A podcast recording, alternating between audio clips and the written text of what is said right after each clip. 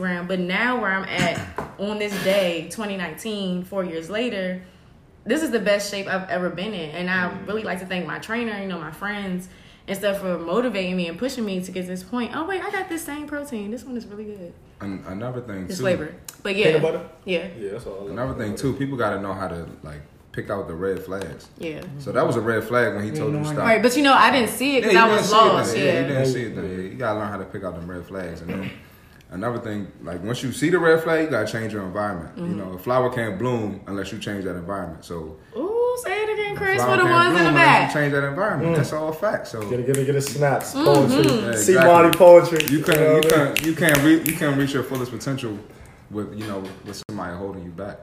Right. But yeah, man, That's true. it's And facts. it's just like you but you have to get to a space though to be able to realize where you are as a person. And i had to really look myself in the mirror like okay Tiara, this is not you.